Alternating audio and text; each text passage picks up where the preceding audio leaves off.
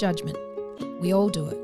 And Harry and Meghan are international symbols for our dogmatic belief that we are somehow entitled to judge others.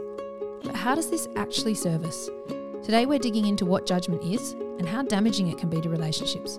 And we're also taking a bit of a different look at Harry and Meghan's relationship through the team lens, exploring all the ways these two, in fact, embody the values of being a team and having each other's back.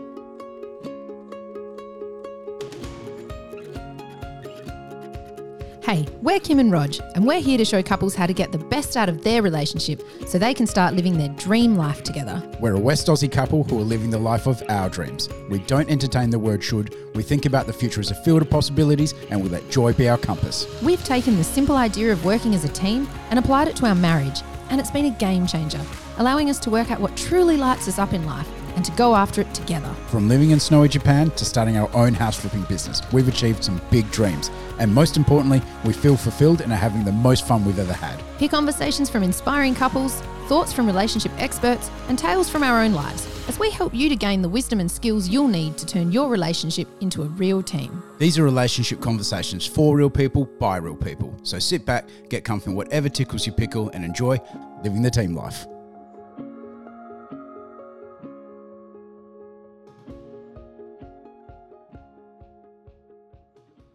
Today's episode is about Harry and Meghan. I'll try and say Megan correctly. Megan, Megan, Megan. I'm pretty Megan, sure. Megan. I think Megan in the States, Megan here. Ah, okay. All right. Well, let's try and do right by old Megs. It's uh, Harry and Meghan, and I'm kind of excited for this episode because we watched, we both watched their Netflix series recently, and we sat out the front afterwards and really reflected on uh, what had been happening for them and how they came out in the in the Netflix series, and something that really struck both of us was this sense that they've been so mercilessly judged as part of this whole process. And we really had quite a deep conversation about that judgment. And it brought up for us the ideas around judgment and how damaging they can be when we don't when we don't have awareness of our own um, natural proclivity to judge and and how damaging it's been for those two. Uh, so yeah, we decided we would do a podcast talking about that judgment and also talking about their beautiful relationship. Yeah, um, not to skip to the the juicy part um, right away, but we do believe Meghan and Harry are a great team. But yeah, first we're focusing on non judgment, and we live in a very judgmental world these days. Everyone has the ability to broadcast and receive, just like a television station, like when we grew up. And I think, you know, with great power comes great responsibility. And I think we're pretty irresponsible as sometimes, and I know definitely I have to catch myself sometimes when I'm looking at a, a footy player or or a celebrity or something along along along those lines, and and catch myself with maybe or maybe my thoughts are a bit judgy. I'm not someone who sort of you know tweets or messages on on stories like people used to write into the editor now. You can see the comment sections of YouTube, Facebook, Instagram, or, or even just online stories and see how judgmental people are. And that's before you even get to the stage of someone being a troll. Mm. So let's sort of maybe unpack what what judgment is a little bit then uh, for people wondering. Judgment is about projecting our own version of reality, which is reality, our, whatever we believe reality is, is to us.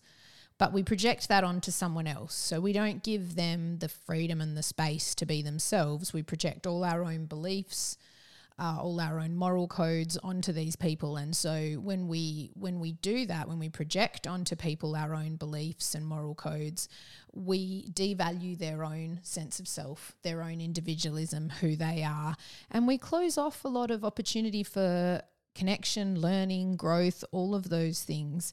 And one of the key indicators that you are judging someone is that you'll label them it's probably the most common way people will be able to become aware of their own judgment of others. They will notice themselves labeling either in their mind or even outwardly she's such a he's such a and and really at its core, that is judgment. Yeah, and I think a lot of that comes from, I guess, our own insecurities. And I know you'll talk a bit about this, but you know, th- there's the old saying that you shouldn't throw stones if you live in a glass house. And I'm I'm seeing a lot of pebbles coming towards uh, Meghan and Harry. And I, you know, I just put the comment out there as like, you know, yes, people obviously believe they have the right because he's a prince and she's a celebrity, and so they're two of the most recognizable people in the world to have their say on it.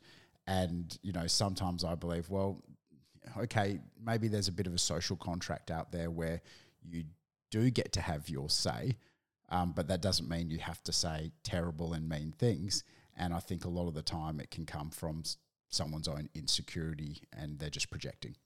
Completely agree. When we look at Harry and Meghan specifically and how judgment has played out around them, there is this cultural mindset that it's fine for us to judge certain people, whilst we might not be as okay with judging ordinary people for some reason when someone is really successful or is very privileged and the royals really fit into that category we feel like we have some sense of um, righteousness towards judging them. And it, it it really speaks to the whole idea of being able to judge someone it it removes the idea that first and foremost the royals are humans. First and foremost, we should treat them with humanity.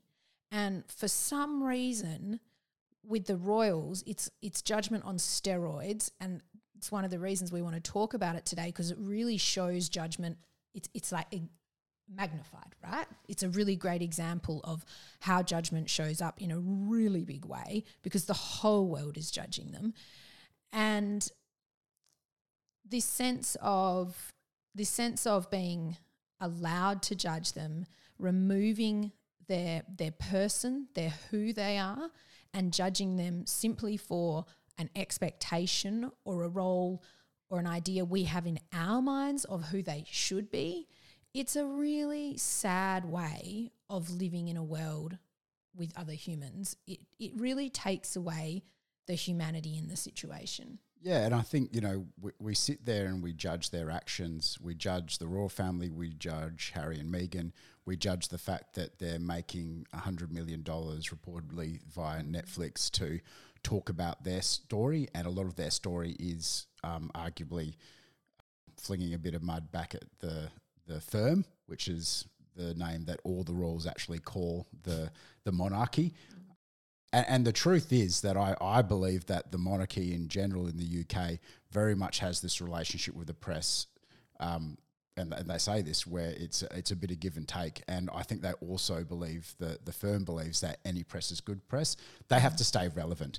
Now, Harry and Meghan themselves, they're sitting there going, "Well, you know, fr- from Harry's point of view, and I think that's a great thing to talk about, is that um, maybe one of the first things we do when we want to start looking at how we can't cannot judge someone is to be a bit empathetic mm. and have empathy. Mm. Is that you know Harry's grown up since the death of his mother Diana through virtually the fault of the paparazzi and the media, um, with that sort of hanging over him his whole life, and so he has a distaste for the media he, wants to protect his wife. They want to protect each other.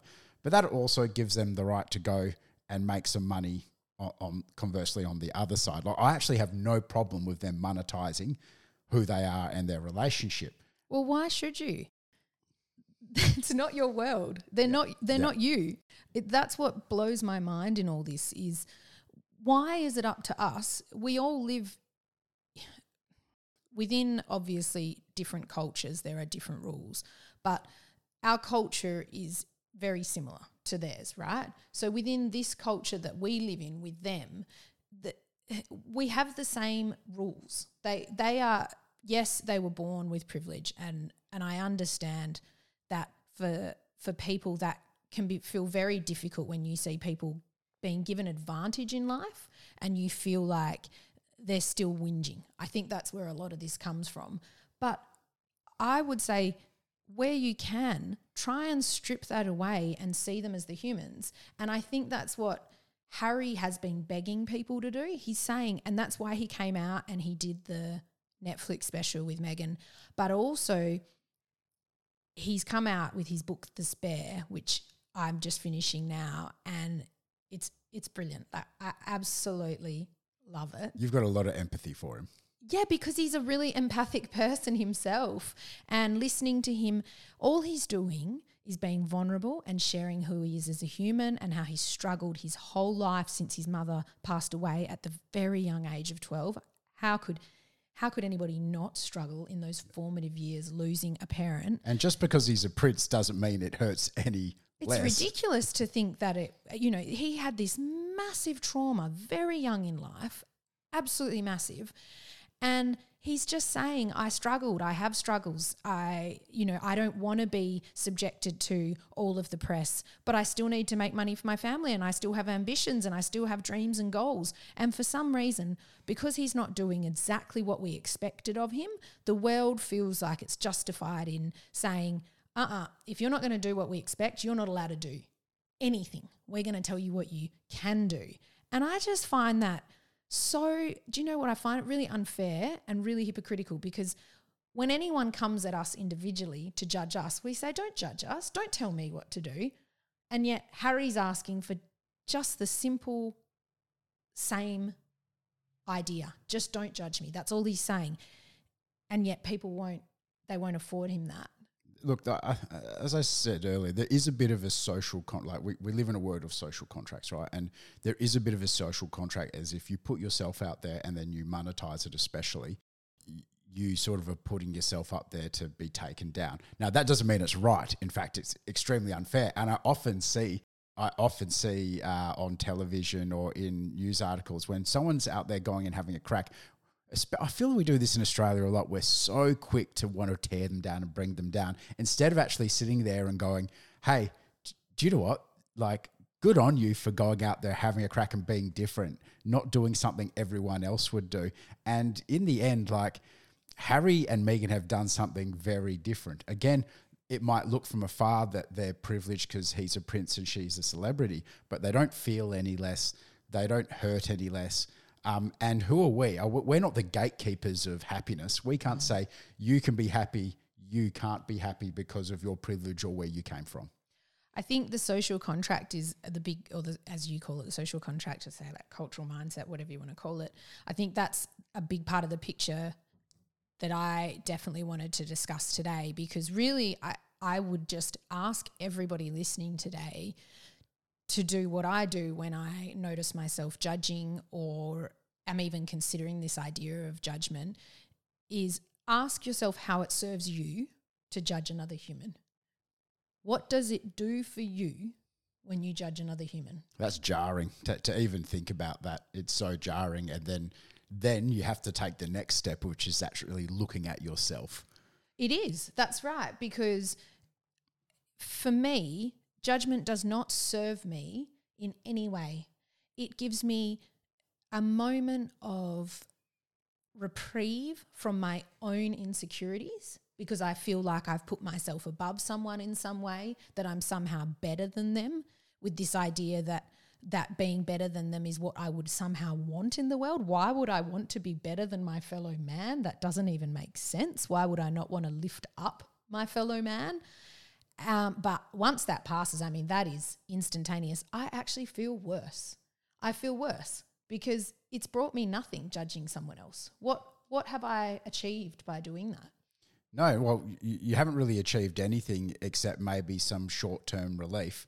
And again, if you really did look inside, you might inside you might actually see a bit of shame.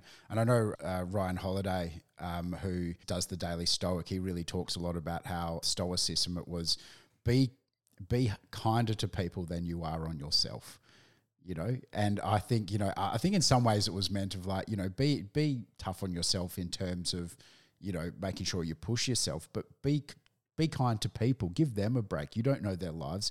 You know we talk a lot about this is that you don't know what's going on behind closed doors and it goes both ways where just like we might look at the neighbors in their new car or you know they've just gone on a holiday to italy we don't know what's happening behind closed doors on, on the converse. And so again judgment often comes with a lot of assumptions which can be really dangerous Yeah, absolutely. And when we think about judgment, one of the reasons we wanted to talk about this magnified version of judgment today was really to think about it from a relationship perspective and think about the damage it does to the relationship. Yep. And I guess what we're just talking about now is bringing up for me one of the big things that judgment does for a relationship is it reduces connectedness because when you're busy judging someone, you're not finding common ground with them. You're not finding any sort of uh, empathy for them, understanding for them. What you're doing is actually disconnecting yourself.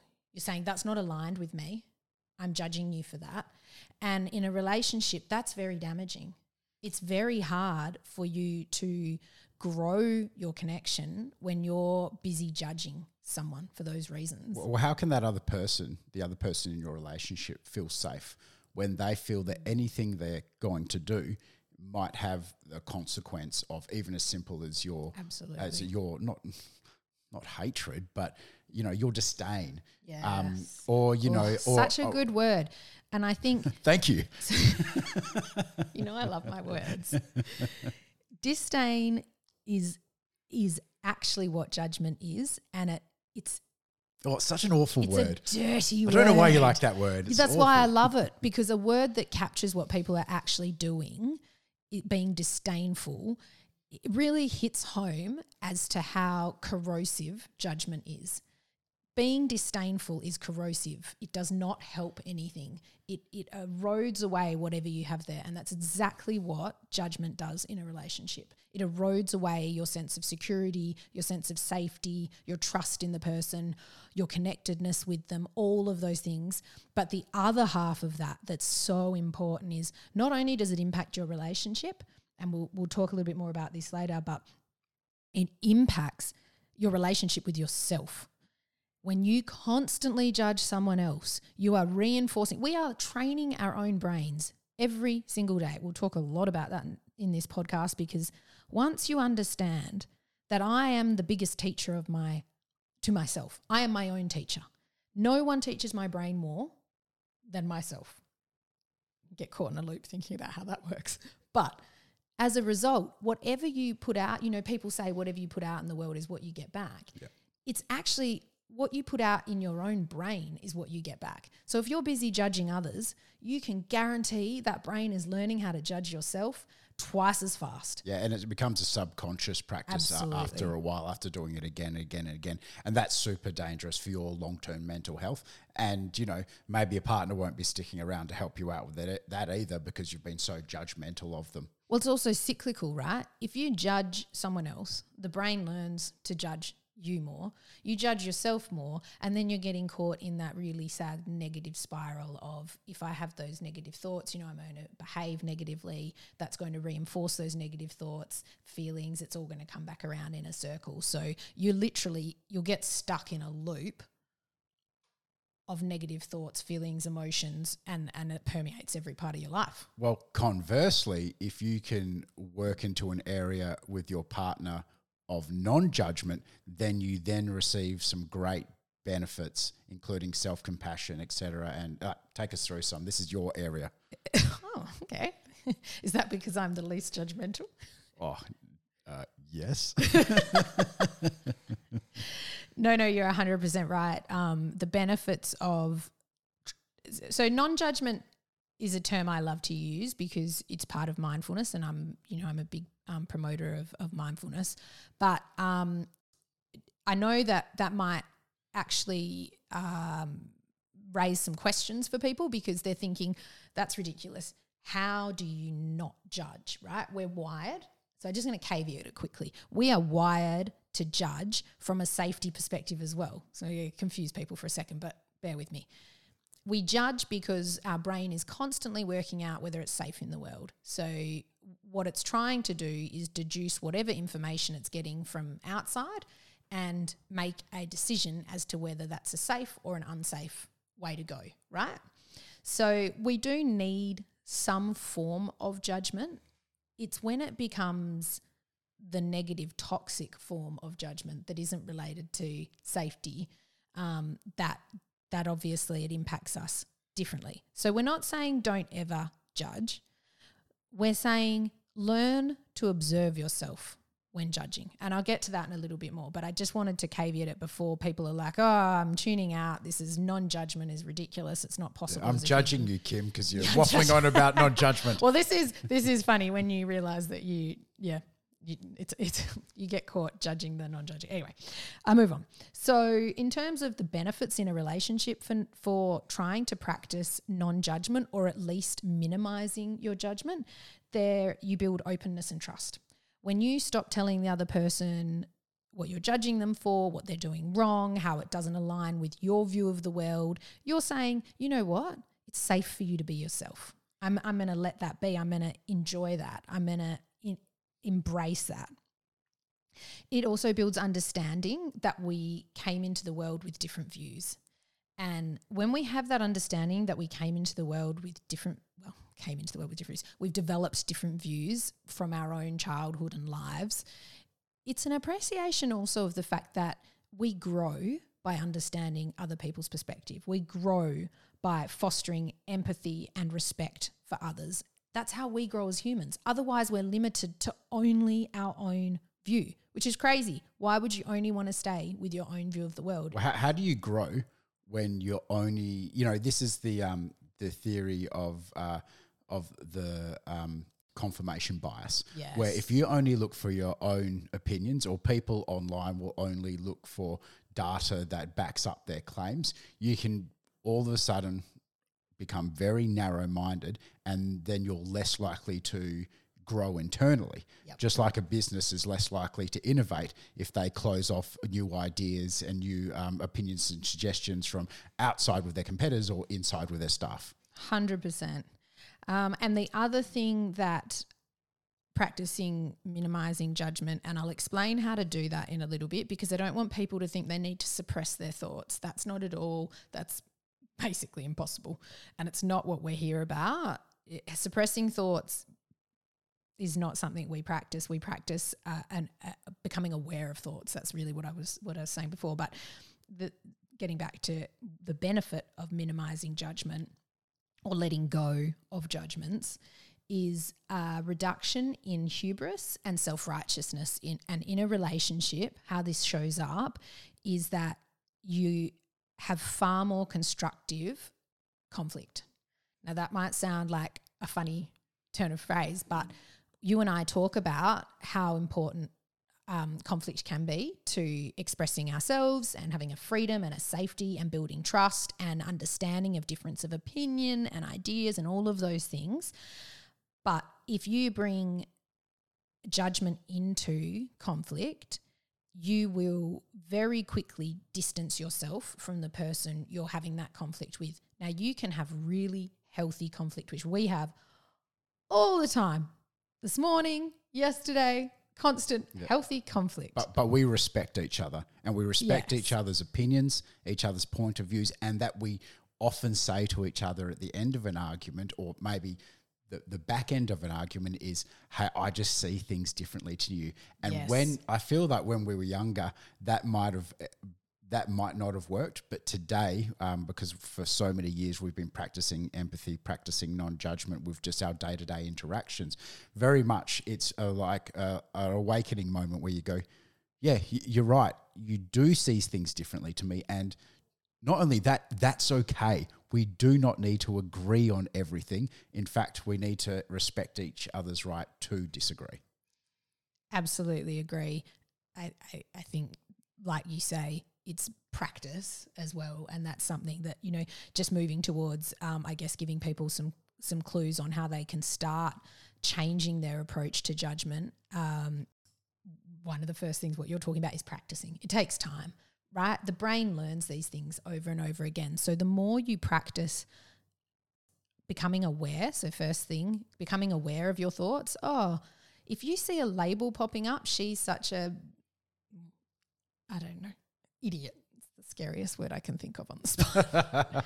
it's a label. You are judging that person. That's when you start to, oh, maybe maybe I've got some judgment going on here. So bring some awareness to that space, and once you start to bring some awareness and you practice that over again, over and over again, you'll find that it, your brain naturally starts bringing awareness. So your brain will start cueing you. You won't have to think, oh, am I being judgy? Your brain will just say, hang on a second.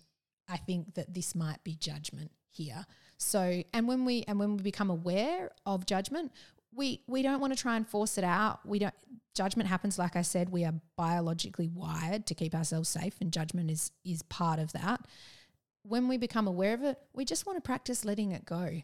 So just saying I, I don't need that. That doesn't serve me. I'm just going to let that pass by. And, and, sometimes you do just need to like, if someone, if sometimes in the past, if you'd said to me, "Hey, just just take a take a breath," like in the middle of a fight, I'd be like, um, but that's um, the kettle. Tra- uh, yeah, the kettle. Um, uh, but at the same time, I think it is important that you yourself, you know, there's a great book called Think Fast, Think Slow.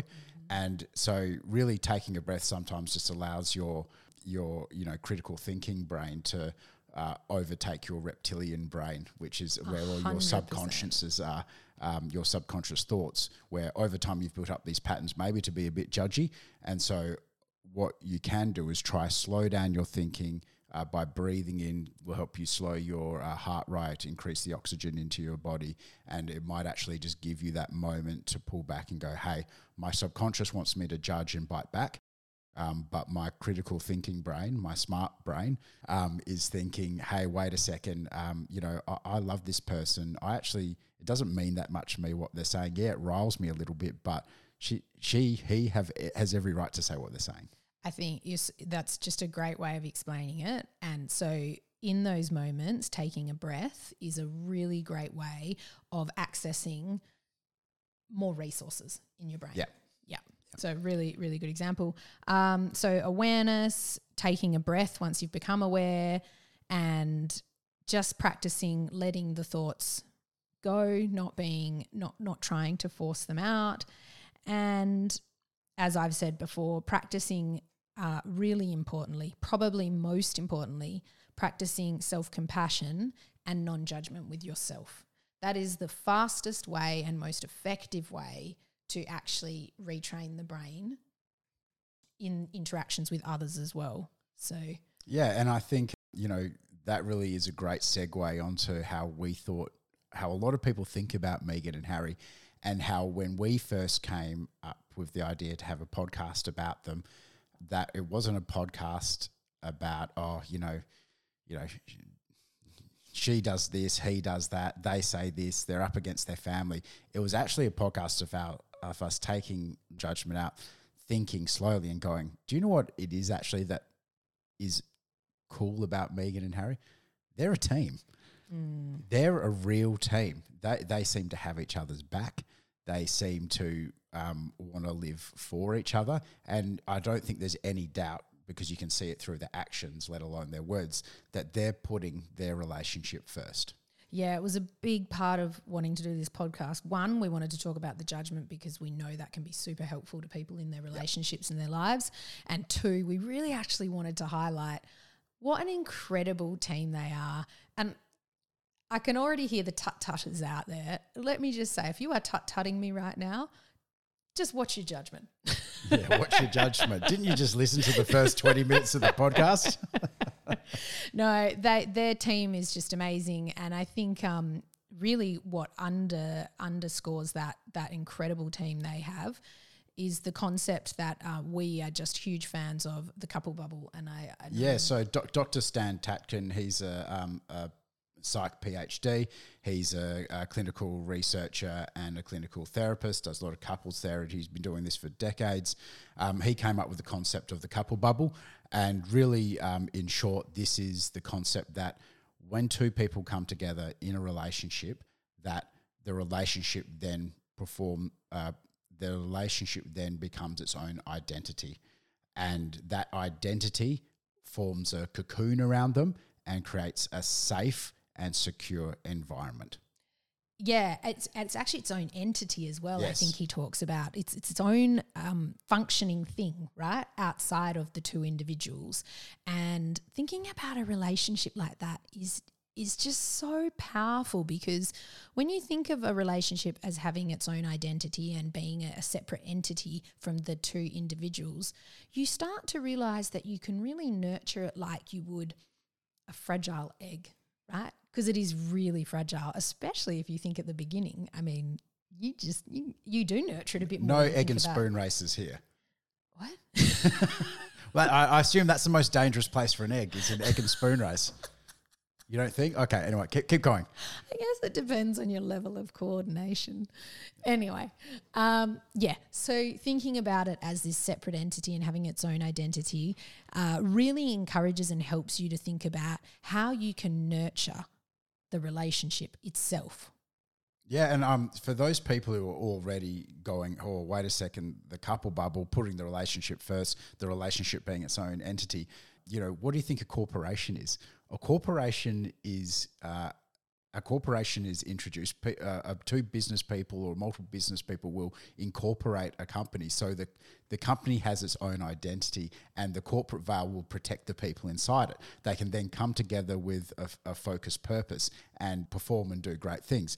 And in a lot of ways, it's very similar to the couple bubble. The couple bubble is created by two people coming together, going, "We're going to put the relationship first. This this relationship has its own identity, and we're both going to do that. We're going to align our values. We're going to have a joint purpose."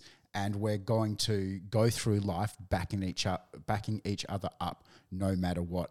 And the healing qualities of that, especially when it comes to the the deep seated attachment issues we all have from um, when we were kids and that we bring into today. And at a very high level, I'll, I, maybe I'll do it just because I'll give the layman's level. Well, you'll probably give a very good. I'm already concerned about the fact that you've blanketly labelled everybody as having Well, deep seated attachment. This is what. Doctor. Di- no, so not everyone has deep seated attachment issues, but everyone brings uh, issues or uh, the, how you how you interact with the world and your primary caregivers when you're an, in, an infant, which we generally can't remember. So it does go into our subconscious. subconscious is how we often will then it will have an impact on how we interact with our relationships, not just our intimate relationships with our, our friends of our family and, and our colleagues. It has that impact. And what Dr. Stan Tatkin is saying is that via the couple bubble, those those attachment issues, um, whether they are great or, or very small, can be can be healed over time.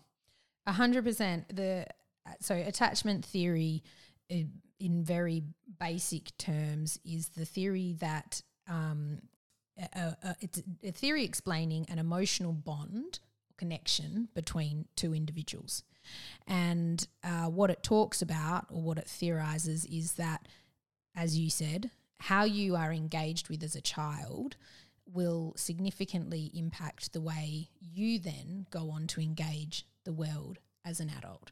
Um, so, how you expect to receive love, and how you engage in giving love, um, and how you engage in your interactions with others. And um, yeah, so attachment theory found that those children that had nurturing and responsive attachment figures didn't have to be mum or dad, could be someone else who was close, but as long as they received nurturing and responsive behaviors consistently and, and love and, and emotions and all of those sorts of things, um, they would go on to have a secure attachment. And a secure attachment allows you to uh, feel safe in the world and that allows you to explore the world further. And what Stan Tatkin talks about, this couple bubble, is just the perfect way to set up a secure attachment as an adult. Because as Roger's just saying now, even if you didn't have a secure attachment as a child, you can foster that as an adult in the right relationship. You can absolutely have secure attachment and you can mend mend the way you engage in the world so you can heal yourself so that some of those maladaptive ways those those practices or those behaviors that haven't served you you can actually let them go and and engage in the world differently if you have had a secure attachment with your partner so you don't have to have had it from childhood you can absolutely make that with your partner and Stan Tatkin's couple bubble it just is built to do that. It all of it focuses on building safety and security. So treating this relationship as its own entity, uh, as having its own identity, and and in that, what you're trying to do is make that space as safe and secure as possible. And just naturally, by making that space safe and secure, you're making the individual safe and secure. You are building secure attachment. And when we're safe, when we feel safe, we're more likely to get the best out of ourselves and each other. 100%. You know, not not to be nihilistic, but the world is a really tough place, and we can see uh, on a large level this has happened with Meghan and Harry, and we don't know what went on with their in their childhoods. Um, you know, we're, we're not going to guess, but we know for sure that they've got a, a secure and functioning couple bubble, which is making sure that their relationship is going to prosper and them themselves are probably going to be stronger than if they had um, been apart individually or if they tried to live sol- solo lives um, past when they were were married. And I think one of the the great things about that is at a micro level, if each of us can find that that attachment to another person and be brave enough to put the relationship first, be brave enough to go, I'm going to give my all to you. If you, and not if, but, and you will give your all your all to me, and we will put the relationship first. Harry even says it. He says, She gave up everything for me when she left Hollywood to become a princess. He then said, Then I gave up everything for her when he left the royal family. And now it's the two of us. And now they're a team. In his own words, he said, We are a team now. Yeah, they're such a beautiful example of the benefits of the couple bubble and having that secure attachment because, you know, Harry in his book has talked about past relationships a lot. And he talks about, it was really interesting, he talks about uh, how he he didn't know whether they could manage with the pressure of of of being a duchess or whatever was going to come in his life or being a royal. He he really was questioning that in those relationships, but what struck me as I was listening because I'm audio, audio, audibling his book, um, it, when I was listening to it, I realized with Meghan, he actually has taken the leap away from his his situation. So instead of just expecting her to give stuff up, it's what you just said. He's actually given a huge amount up himself because he instead of just saying, "Oh, I'm worried she won't be able to give it up," they've built this secure attachment where they're both willing to make sacrifices for the relationship, for one another. And as a result, they're following their hearts, they're following their dreams, the way that it works for them, not the way part of part of living outside of a couple bubble, not having a couple bubble, is that you prescribe to all of these social and cultural expectations. You feel like I should be a royal, I should be doing as I'm Yeah. told, I should be following what whoever king queen is telling me to do. It's my- freeing. it's my role. Versus if you're safe with someone else and you say, you know what, I don't want to do that. I'm going to make a different choice. You know, no matter Yes. what that choice is, you've got someone in your corner, not just someone. The, it's like giving me goosebumps. The most important person on this earth has your back. You're not alone in this world. You are not alone, my friend. And I think that brings us to like our experience of the couple bubble. Lay it on me. We didn't actually go through this in our notes, so I'm actually really excited to know what. our experience it of the is. couple bubble, which has been absolutely magic. If we look and we often talk about the first decade of our relationship versus the second decade of our decade of our relationship in that first decade, we definitely ran those solo races. We did not prioritize the relationship. We did not see it as a separate entity to be nurtured and loved and fostered. And as a result, we didn't feel safe to take risks. I felt, I actually remember thinking in those younger years, if my family wasn't here, n- not including you because we weren't married, I would have no one in this world. Because you feel like your family, generally and hopefully, have your back even when you screw up royally. That's kind of their job, right? It's in the blood. But when you have a partner that you haven't built that secure attachment with, when you haven't built that beautiful couple bubble with, you don't feel like you have that option. So you don't take as many risks. You don't feel safe and secure. Your, your world out. is your world is closed your, in. Your world is closed A- and, and smaller. if you can just juxtapose that with how we live today and in the last eight to 10 years, how many risks we've taken, and definitely risks that I know in my 20s and even early 30s, I, I I probably wouldn't have taken. you didn't even want to leave. Perth. I thought I would never leave Perth. and then when I left, I was like, I don't know. I don't, why, why, why would I ever want to go back? I love experiencing the We love world. Perth now. We do love Perth. We've always loved Perth. It's one of the best places in the world. But you know, you know, you you had my back when I got a job opportunity in Melbourne. Um, you had to give up something that you really loved and enjoyed when you were doing your counselling. Um, you went over for me pretty much. You went over for us, and that gave me a freedom to do my best. And so I really excelled at the the work I was in. And then when we came together and said, "Hey, if if we had no uh, blue sky dreaming had no restrictions where would we go? What would we do? And we said well we'd move to the ski fields in japan. Yeah, it's it's so crazy because I actually think that example of Melbourne is one of those really beautiful moments where you can see in a snippet in time that we 100% understood the couple bubble. Because when you got the job offer kind of out of left field and it was a really good offer and you rang me and you told me and we had not talked about moving over the east to that point at ever all ever and I said to you, okay, we'll take some time. Let's go through it together. And you you showed the respect to the relationship of saying, okay, I'm going to take the day off work.